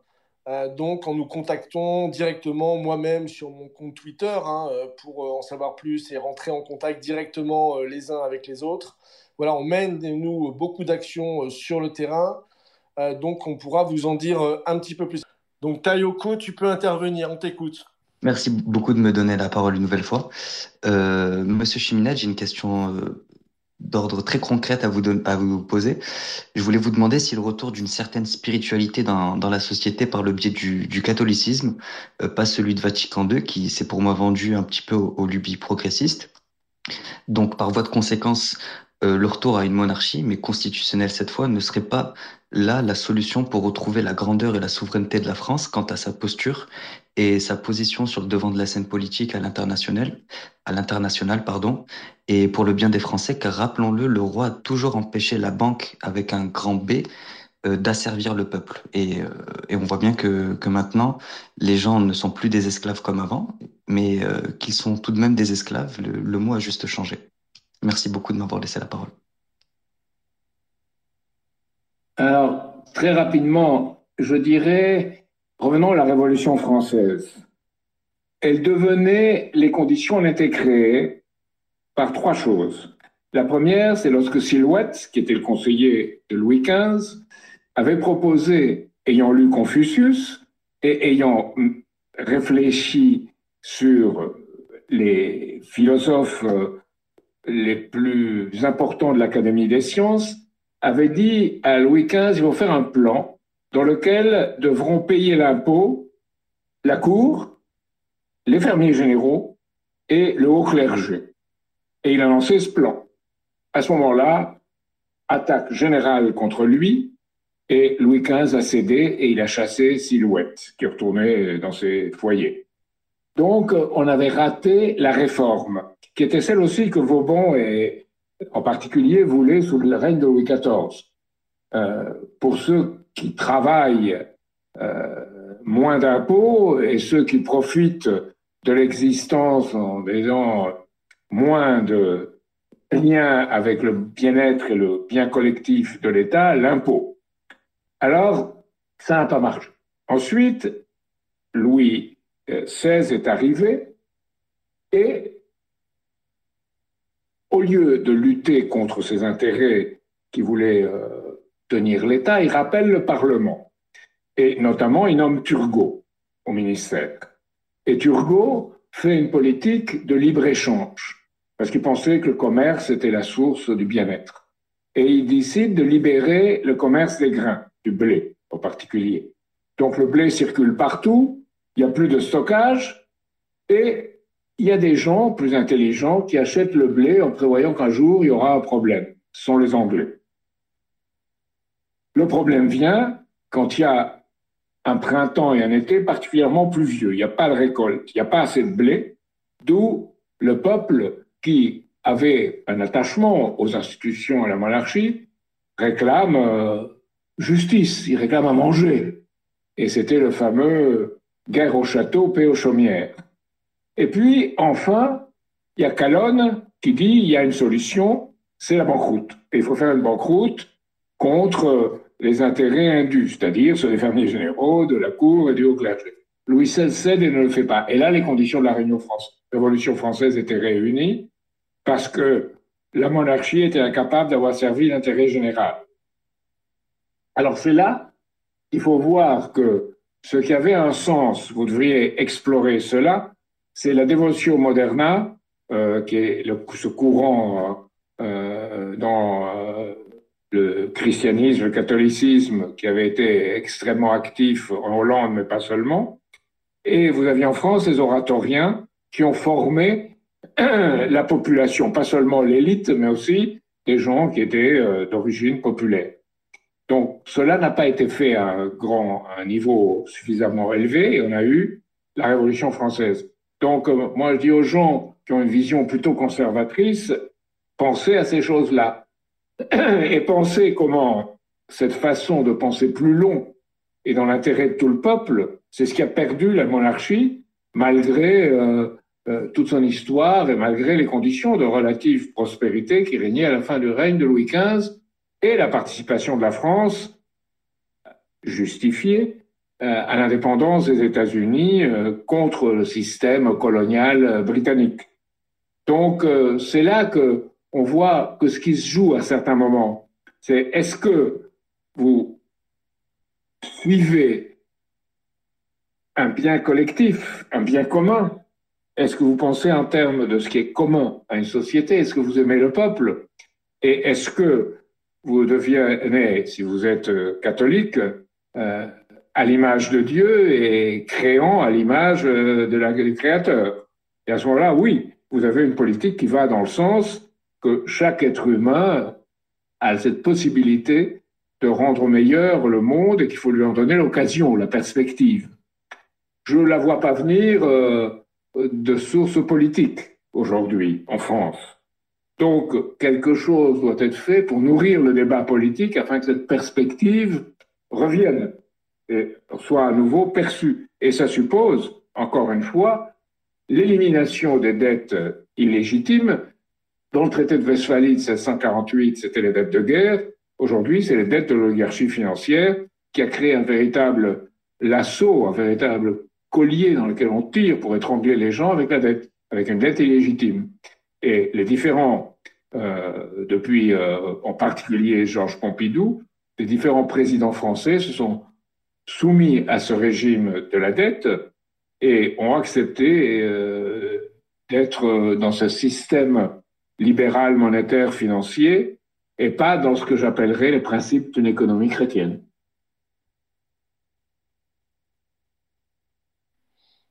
Merci beaucoup, Jacques. Euh, on va rester euh, dans la religion, on pourrait dire, puisque on a une question de Dieu patate. Alors voilà, c'est les pseudo Twitter, hein, comme toujours. On va donner euh, la parole à Dieu patate en deux mots. Euh, voilà, il peut intervenir en ouvrant son, son micro. On lui donne la parole. Est-ce que vous Je vous entends entendez? parfaitement. Bonjour. Ah, c'est à vous la parole. Bonjour à tous et merci beaucoup, euh, Monsieur Cheminade, de, de venir faire un space Twitter. Tous les politiques ne, ne font pas ça et donc euh, c'est à saluer. Euh, J'avais une question pour vous par rapport aux, aux propos que vous avez tenus tout à l'heure. Euh, alors, j'ai pas, j'ai j'ai peut-être mal compris et pris la discussion en cours, mais vous parliez de libérer une, une personne, un Palestinien, je crois, euh, et dans le but de d'aider à la paix. Est-ce que c'est bien ça déjà, ou est-ce que j'ai mal compris l'idée générale?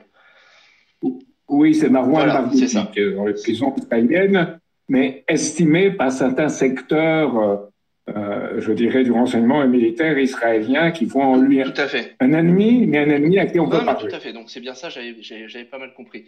Alors moi, je voulais vous soumettre un point quand même, c'était est-ce que le préalable à la paix entre euh, la Palestine et Israël pour la situation actuelle, ce serait pas la libération des 150 ou 200 otages euh, qu'ils ont pris euh, suite au massacre qu'ils ont commis?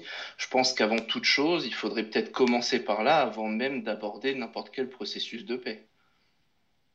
Alors, ils ont pris ces otages, je, parle par rapport à leur point de vue, hein, pour que Israël libère tous les Palestiniens qui sont en prison et considèrent que la plupart d'entre eux, ils sont pour des raisons indues ou illégitimes. Oui. Donc, euh, voilà. Et ça, on n'en sort pas si on cherche et pourquoi et comment et qu'est-ce qui s'est passé, etc.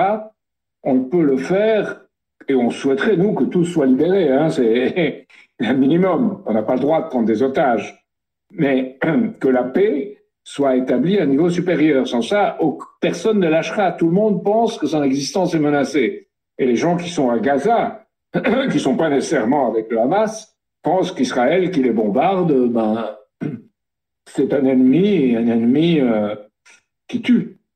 Parce qu'on a montré tous les bébés tués, on leur montrait, euh, euh, Sahal les a montrés à la télévision en montrant les atrocités commises, mais les atrocités aussi, on en voit du côté de Gaza. Donc on ne peut pas si les droits humains ne sont pas respectés, on, on doit faire en sorte qu'ils soient respectés par tous. D'accord, merci Jacques. On va donner la parole maintenant à quelqu'un qui rigole. Donc je vois un petit smiley euh, rigoler. C'est Ali. Ali, donc euh, tu as demandé la parole. On te la donne pour poser ta, question à, Jacques Cheminade et continuer le, débat tous ensemble. Donc Ali, tu peux parler en ouvrant. Bonjour à, à toi. Bonjour. Bonjour. On vous entend, allez-y. Bonjour, écoutez, euh, c'est très intéressant parce que Monsieur Cheminat, je l'ai déjà vu à la télé, euh, c'est une star internationale. Donc, euh, je pense qu'il y a une intelligence un peu supérieure à la moyenne. Donc, je vais me permettre de lui poser quelques questions. Donc, la définition du terrorisme, c'est quoi déjà? Le terrorisme, est-ce que c'est pas exproprier un peuple pendant euh, euh, euh, excusez-moi, je finis, Monsieur Jacques Cheminade, et après vous allez répondre. Pendant, pendant quand même un siècle, enfin un siècle, euh, exproprier des terres, euh, une carte de la, du pays qui est exproprié, euh, enlever des gens de leurs terres, déraciner des gens, massacrer un peuple depuis des années et des années, bombarder sauvagement comme comme des merdes des gens au, au même au, à, au, au, au, moindre réaction. Ils ont fait la guerre pendant des années contre des enfants avec des pierres. Aujourd'hui, ces enfants sont devenus grands. Ils ont pris des armes pour se défendre. Et aujourd'hui, on nous appelle, on appelle les gens qui défendent leur pays et leur terre, la terre de leurs ancêtres, D'accord? Et on les appelle les terroristes. Et on appelle un État terroriste qui est bombarde et qui exproprie et qui, euh, qui n'a appliqué aucune résolution depuis 1948. Un État qui, euh, a, qui, euh, qui arme la moitié du monde et qui est responsable des malheurs de beaucoup de pays, dont la France, hein, qui est dirigée. je, j'aimerais vous communiquer qui est patron des médias en France. Hein, J'aimerais, euh, si euh, je ne sais pas comment on fait pour euh, partager. Vous verrez que tous les médias sont dirigés par les mêmes personnes, d'accord? Donc, quelque part, Monsieur Cheminade, j'aimerais que vous, vous me donnez une réponse. Et pour la question de paix, il n'y aura pas de paix tant qu'il n'y aura pas de justice. La justice est très importante pour la paix. La paix, elle ne se gagne pas avec les mots ou en écrasant un peuple ou en déstabilisant un peuple. La paix se gagne quand on a des deux personnes qui se mettent à table et qui discutent et qui disent, voilà, aujourd'hui je te donne ton droit, tu me donnes mon droit, tu me laisses vivre et je te laisse vivre. C'est ça la paix. La paix, elle ne se gagne pas en écrasant ou en déstabilisant ou en massacrant ou en parce qu'on a des F-16 et parce qu'on a l'Amérique. Je rappelle, monsieur Cheminade, que les États-Unis d'Amérique qui se disent les garants de la liberté, la démocratie et compagnie, papa, papa, papa, le blabla tout le temps, c'est le seul pays au monde qui a utilisé une bombe atomique. Il a fait des sushi man euh, au Japon. C'est le seul pays qui a mitraillé euh, le pays euh, comme des pays comme le Vietnam qui a massacré des peuples, qui a déstabilisé un pays comme la Libye qui aujourd'hui subit, la Syrie, un million et demi de morts entre des enfants qui sont morts, la, la, la Syrie pareil, tous les pays du monde. S'il vous plaît, Monsieur Cheminade, j'aimerais que vous ayez la, euh, vous êtes quelqu'un qui est connu. J'aimerais que aujourd'hui tous les Français de France ou de Navarre et tous les gens libres du monde soient justes et disent la vérité. Arrêtons d'être des soumis à ces sionistes, s'il vous plaît. S'il vous plaît. Merci, Monsieur Cheminade. merci. Jacques Cheminade va vous répondre. Merci beaucoup pour cette question. Jacques, à toi. Première chose, secondaire, euh, réelle, je suis pas connu. Parce que quand on dit la vérité en France, euh, vous êtes, votre voix est déformée, euh, on vous prive de moyens humains et financiers. Et j'ai été trois fois candidat aux élections présidentielles et on a déformé complètement mon message, on n'a pas lu mon programme, donc j'ai été victime. Et j'ai été, j'en tire pas gloire, hein. Je pense que c'est compte tenu, je n'étais pas surpris, compte tenu de l'état d'esprit des gens qui dirigent ce pays, je pense qu'ils ont simplement prouvé sur mon cas ce qu'ils font aussi à d'autres. et en général à la population de mon pays. C'est une première chose. Deuxième chose, pour moi, le terrorisme, c'est quand on tue euh, des civils et qu'on les prend en otage. Alors, en ce sens, Hamas, c'est un acte terroriste. je ne suis pas d'accord avec Mélenchon qui épilogue sur ceci et cela. L'acte est terroriste. Maintenant, l'État israélien en bombardant Gaza et depuis beaucoup plus longtemps agit un État terroriste. Et c'est un terrorisme d'État, ce qui est grave, et qui n'implique pas, à mon sens, ceux qui courageusement en Israël refusent d'y participer ou défendent la cause des Palestiniens. Les colons, eux, Israël ne respectant pas la résolution 242 de l'ONU, les colons, eux, se comportent en terroristes et en colons. Colons, ça veut dire colonial. Hein. Et le vrai problème, c'est que Israël, qui avait au départ, dans les paroles, euh, un État juif et démocratique qui devait respecter euh, une certaine justice et qui se constituait à partir de kibbutz, s'est complètement dévoyé progressivement, et en particulier depuis que, en particulier, c'est qu'un aboutissement, euh, depuis 2018 où la Knesset a voté l'État du peuple juif, l'État du peuple juif. Donc ça voulait dire qu'on on opérait sur une base ethnique. Et là, c'était la conséquence de tout ce qui s'était passé euh, auparavant. Maintenant, j'ajoute que dans l'occupation des territoires, les Israéliens ont développé environ une frange qui est entre la mer et l'intérieur d'environ 20% euh, au profit euh, des Israéliens. Il reste 80% qui n'a pas été développé. Donc, si on pense Nakba, si on pense à toutes ces familles qui, à Gaza, parce que beaucoup viennent, ont été dépossédés de leurs terres, de ceux qui sont à Gaza, ce pas des habitants de Gaza, et qui ont encore la clé de leur maison, ceux-là doivent pouvoir revenir. Et il y a 80% du territoire, dans un premier temps, qui est là, qui doit être disponible s'il y a une aide internationale, un développement économique. Et la Chine a dit qu'elle y était toute prête. Donc le rôle de la Chine, pour moi, est très important dans cette situation-là. Le rôle de la France devrait l'être, il ne l'a pas aidé, parce qu'en effet, les médias publics et privés, n'oubliez pas seulement les médias privés, les médias publics aussi, sont sous contrôle de cette oligarchie financière. Et cette oligarchie financière a, euh, disons, euh, n'est pas d'une religion déterminée, ou quand elle a né, elle en viole le principe. Donc, euh, le principe établi. Moi, je dis, et j'ai toujours répété, ce qui est dans Avos Père, et qui dit reçoit tout homme avec un beau visage. Et là, c'est la perspective que vous avez définie, s'il y a justice et paix. Euh, et il n'y a pas de paix sans justice, hein, ça je suis bien d'accord, et c'est évident. Mais il faut se parler, et même entre gens euh, qui pensent que l'autre euh, menace l'existence de tout à ce à quoi il croit, il faut quand même se parler.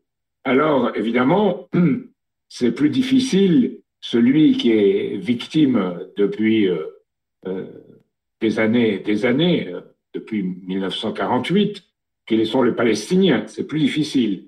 Donc, il faut qu'il y ait un fort soutien des Palestiniens. Il n'y a pas eu. Hein. Il y a en parole, de belles paroles, il n'y a pas eu. Et je vais aller plus loin. Euh, la grande peur des puissances occidentales date d'il y a très longtemps.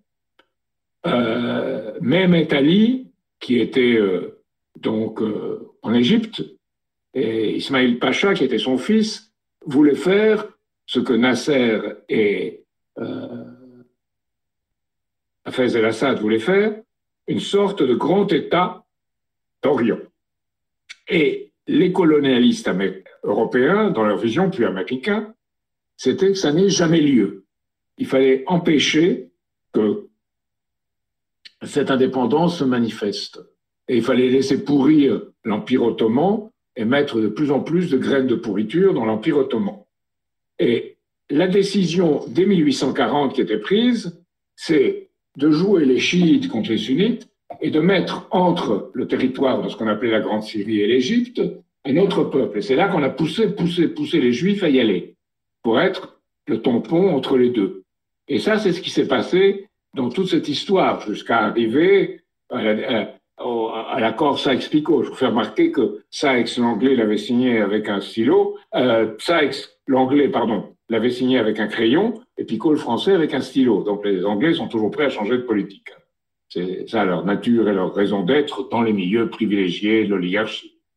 Donc, euh, voilà. Et euh, il y a eu après euh, la déclaration Balfour et tout ce jeu de diviser pour régner et de favoriser et de se en, en, partie, il y a eu l'idée de renvoyer les Juifs d'Europe en Israël pour que le problème soit là et qu'ils ne soient pas en Europe. Donc tout ça est d'un cynisme épouvantable, de bout en bout.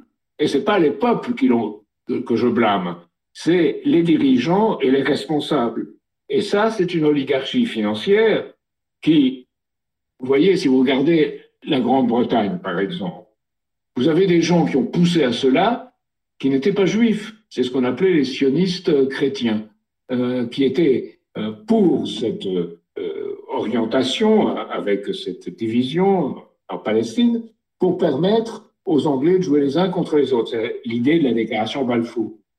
Et les Français ont malheureusement marché dans cela. Le coup de Suez en 1956, avec les Anglais, les Français et les Israéliens, c'est clair. Et qui a arrêté les choses? Bulganin et Malenkov en Russie, à l'époque en URSS, et Eisenhower lui-même, qui a pensé que ça allait trop loin.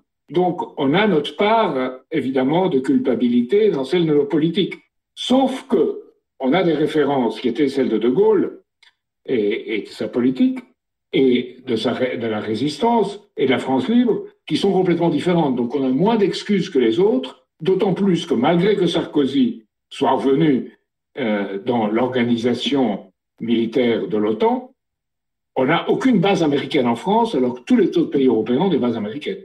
Donc, on a moins d'excuses que les autres. Merci beaucoup, Jacques, d'avoir euh, retracé ce parcours euh, voilà, depuis les accords de Saïs-Picot. Je rappelle. Euh, même avant. Et même avant, depuis 1840, hein, tu es remonté même jusque-là. je rappelle, si vous voulez, on a Solidarité et Progrès a écrit un très long article, très documenté sur les accords de Saïs-Picot. Euh, qu'on peut vous fournir. Il suffit de m'envoyer un, message euh, privé sur, euh, sur Twitter et on vous le fera parvenir à l'article qui permet de comprendre toute la politique de division et d'opposition qui était menée à l'époque. Donc on va donner la parole maintenant à El Maguili qui l'a demandé si donc il ou elle est toujours parmi nous. Euh, donc on va l'autoriser à prendre la parole. Apparemment, elle est, elle est plus parmi nous. Je ne peux pas. Euh, attendez. Est-ce que ça fonctionne? Non, elle a disparu. Ou il a disparu. Donc on va donner la, parole à Armée nationaliste Révolution, si je, si je lis bien le l'intitulé du, du compte Twitter.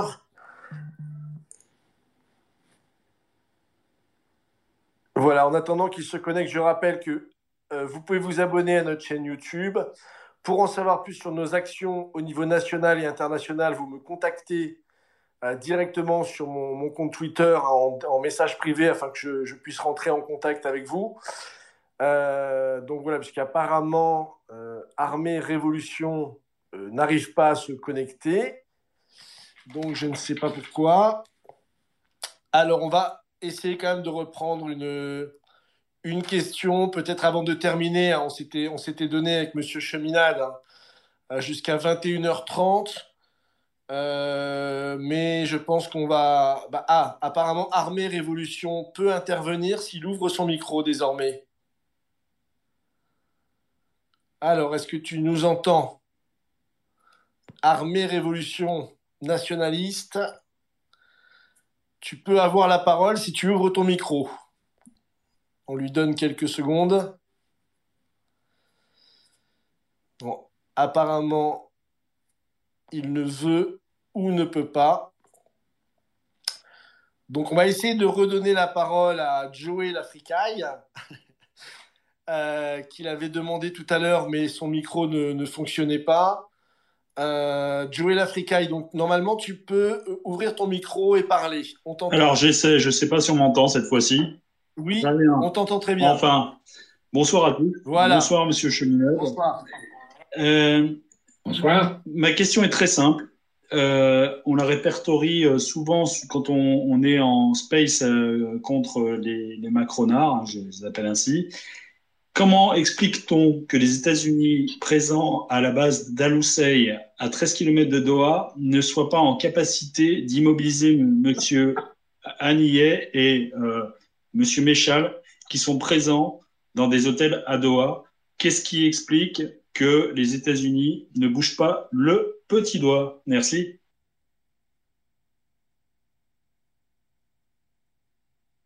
Ah. Qatar, ah. Qatar, quand tu nous tiens. Euh, je pense qu'il y a des histoires très confuses de complicité, euh, impliquant notamment des réseaux, je ne veux pas dire tous, des frères musulmans, qui jouent un double, triple ou quadruple jeu selon leur habitude.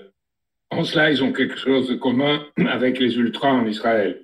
Euh, donc, voilà. Et euh, je pense que les États-Unis, euh, si jamais ils pouvaient déclencher une partie des gens au département d'État, au Parti démocrate, autour de Biden, comme Blinken ou comme euh, le ministre de la Défense, Lloyd Austin, ces gens-là seraient prêts à y aller.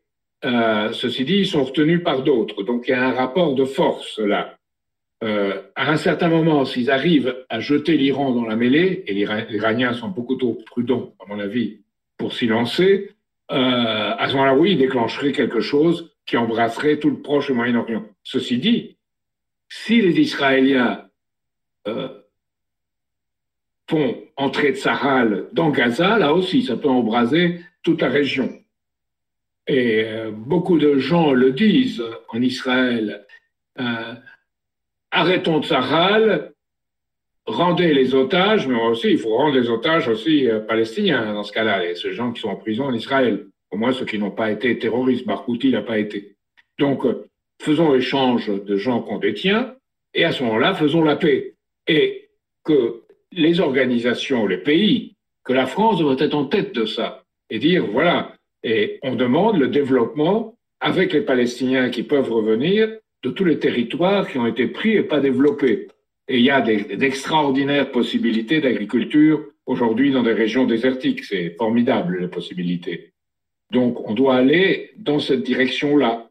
Et si on ne va pas dans cette direction-là, on embrasera toute la région. Et de proche en proche, je ne sais pas ce qui se passera en même temps en Ukraine, mais on peut aller vers un conflit nucléaire. Voyez bien, Poutine, qui veut expliquer la gravité de la situation. Vous l'avez vu avec Xi Jinping à Pékin, dans cette réunion du troisième forum des routes de la soie. Troisième forum des routes de la soie, c'est une chose extrêmement importante c'est basé sur un système gagnant-gagnant développement mutuel. Dans la réalité, rien n'est parfait, ce ne sera pas toujours respecté, mais c'est la seule perspective aujourd'hui de paix par le développement qu'on a dans le monde. Tout ce que proposent les Américains et ce qu'ils ont proposé, ou la réunion que Macron a fait à Paris, Lula lui a répondu finance les barrages d'Inga, finance euh, les projets du lac Tchad en Afrique, finance ce que les peuples africains ont nécessaire. Son land croira. Mais si tu fais de beaux projets, de beaux discours, et que tu dis que vous aurez plein d'argent qui arrive jamais, non. Donc, de ce point de vue-là, je pense que Lula et Ramaphosa, le chef d'État sud-africain, ont posé la vraie question. Faites ce que vous dites, minimum. Et c'est la même chose euh, au Proche et Moyen-Orient. Euh, c'est, je suis contre toute sanction. Hein. Les sanctions, ça ne sert à rien. Ça, ça frappe toujours les peuples et jamais les dirigeants qu'on voudrait toucher. Donc, euh, je suis opposé à toute sanction, en particulier les sanctions contre l'Iran. Je le dis très clairement, où on s'est laissé, par rapport aux possibilités qu'on avait de soutenir des gens plus raisonnables que d'autres en Iran, on s'est laissé entièrement mener par les Américains qui veulent un conflit. Alors ils veulent une guerre économique, mais maintenant cette guerre économique peut devenir une guerre militaire. C'est pour ça qu'il y a ce risque de troisième guerre mondiale. Et je vous rappelle, Poutine a bien montré, c'était symbolique, hein, que deux de ses euh, officiers avaient la mallette nucléaire euh, qui se baladait avec lui quand il était à, Pékin. Donc ça montre bien la tension. Il y a des déclarations aussi côté américain qui sont euh, très très frappantes de, il y a eu une réunion à Palo Alto en particulier. des Five Eyes. Les Five Eyes, c'est les quatre, les cinq services de renseignement anglo-saxons. C'est les États-Unis, le Royaume-Uni, la Nouvelle-Zélande, l'Australie et euh, le Canada. Et ces cinq pays ont décidé qu'un jour, enfin, que tout de suite, il faudrait s'armer en vue d'un conflit avec la Russie et la Chine en même temps. Donc jusqu'à maintenant, la doctrine américaine, c'est que les Américains ne pouvaient pas faire de guerre en même temps. Voilà qu'on est en train de passer par-dessus des limites qu'on s'était posées toutes les, lignes rouges sont en train d'être franchies. Partout, on réarme. Je ne sais pas si vous avez une expérience historique de ce qui est arrivé euh, lorsqu'on est rentré dans les premières et deuxième guerres mondiales, comme l'ont dit beaucoup maintenant, comme des somnambules. Mais c'est des somnambules peut-être, mais les dirigeants, eux, ne sont pas des somnambules. Ils ont l'intention de dominer et de régner au détriment de l'autre. C'est exactement ce que disaient euh, les régimes fascistes par rapport aux autres. Et notamment le grand juriste du Reich allemand, qui s'appelait... Euh, euh, c'était le, grand juriste, vous voyez, son nom m'échappe. Carl Schmitt. Carl Schmitt, qui lui était procureur et qui disait qu'il fallait diviser le monde en amis et en ennemis et qu'on devait se battre contre ses ennemis jusqu'au bout et gagner la guerre. Eh bien, comme l'a dit la personne qui est intervenue précédemment, on doit raisonner devant une table sans injurier ou attaquer l'autre en disant bon, on n'est pas d'accord, mais après tout, on veut la paix. Et la paix, on la fait pas avec ses amis, c'est déjà fait. La paix, on la fait avec ses ennemis, qu'on amène dans un ordre supérieur qui crée une possible amitié pour le futur. Donc c'est presque une belle conclusion, Jacques. Euh, merci à tous. On est, on est maintenant presque. Je peux encore dire une chose? Oui, on va te donner un mot de conclusion, bien sûr, bien sûr, bien sûr. Simplement remercier les, les 200 personnes euh, qui ont participé ce soir à ce SpaceX. Et ayant participé à ce SpaceX, ça vous donne une beaucoup plus grande responsabilité que les gens qui n'étaient pas là, parce que là, vous êtes au courant euh, de tout ce qu'a pu développer Jacques Cheminette d'un point de vue économique, historique, euh, philosophique même, sur la nécessité d'agir face à ce danger. Je rappelle à tout le monde d'aller vous abonner pour ceux qui ne sont pas encore à la chaîne YouTube. Donc c'est YouTube de solidarité et progrès. Euh, vous y trouverez les deux dernières vidéos de, Jacques Cheminade donc sur les questions euh, du, débat de ce soir, avec beaucoup plus euh, d'informations également. Je renvoie aussi Morgane qui avait posé la question sur le, danger de guerre mondiale nucléaire. Jacques Cheminade avait fait une vidéo à risque de guerre nucléaire, ce que les médias auraient dû vous dire, qui date maintenant de, juin, de fin, fin mai, début juin, je crois. Euh, que vous retrouvez également euh, donc sur la chaîne YouTube, donc de Solidarité et Progrès. Euh, enfin, si vous voulez prendre contact avec nous, vous vous abonnez donc à mon compte Twitter et moi je vous enverrai ou vous pouvez m'envoyer un message privé pour qu'on puisse entrer en contact, vous tenir informé de nos actions, de nos mobilisations au niveau national et international et participer. Donc partagez ce live, partager la chaîne YouTube, c'est très important, et euh, entrer en contact avec nous pour de l'action. Parce que quand on parle d'un danger de guerre, euh, il faut justement ne pas être ces somnambules qui, euh, qui auront laissé faire. Donc voilà, on va donner un mot de conclusion à Jacques pour terminer ce, ce, SpaceX, qui est un très bon format. On peut tous discuter ensemble, donc je pense qu'on en refera, en refera assez régulièrement. Donc Jacques, je te donne le mot de, conclusion avant de, fermer ce SpaceX. Et encore une fois, merci, merci à tous d'avoir participé, d'avoir euh, alimenté le débat, posé vos questions et rejoignez-nous dans l'action. Jacques, on te laisse conclure. Oui. Bonsoir à toutes et à tous. Euh, quand on est dans la barbarie, je pense, euh, il faut citer les artistes. Et là, je voudrais citer un poète. C'est pas un des plus grands, à mon avis, mais il a dit quelque chose de très intéressant. C'est Alfred de Vigny. Euh, quand le et il dit le vrai Dieu, le Dieu fort, c'est le Dieu des idées. Quand le germe est jeté par le sort, répandons le savoir en fécondes ondées. Donc, je cite de mémoire. Hein. Euh, c'est intéressant parce que aujourd'hui, vous prenez les organes officiels qui sont dominés par des puissances financières. Vous prenez tous les réseaux sociaux qui répondent euh, le oui, le non, euh, il n'y a pas d'écoute, il y a peu de biens communs, il y a confrontation des égaux, des récits claniques, il y a tout ça. Donc, on est dans un monde où il est difficile de garder sa raison et d'avoir la foi qui permet de garder sa raison et qui risque de devenir pire. Et je pense au livre d'Éric Sadin sur l'intelligence artificielle qui s'appelle La vie spectrale, penser l'ère du métavers et des IA et des intelligences artificielles génératives. Et il montre comment, euh, dans ce domaine-là, c'est la destruction elle-même des idées, au sens où Vigny l'entend, des idées, et au sens que, où De Gaulle l'entendait, une certaine idée de la France. C'est une idée, et cette idée, c'est le bien commun à la fois pour sa nation et pour le rôle que peut jouer sa nation pour le bien de toute l'humanité. C'est pas un égoïsme, pas une frontière, c'est pas une ligne Maginot. Et c'est de ce point de vue, je pense, que dans l'histoire qui est celle aujourd'hui du monde et de la France, une petite chose comme nous peut jouer un rôle catalyseur essentiel. Et je vous demande d'y croire et de nous soutenir. Merci.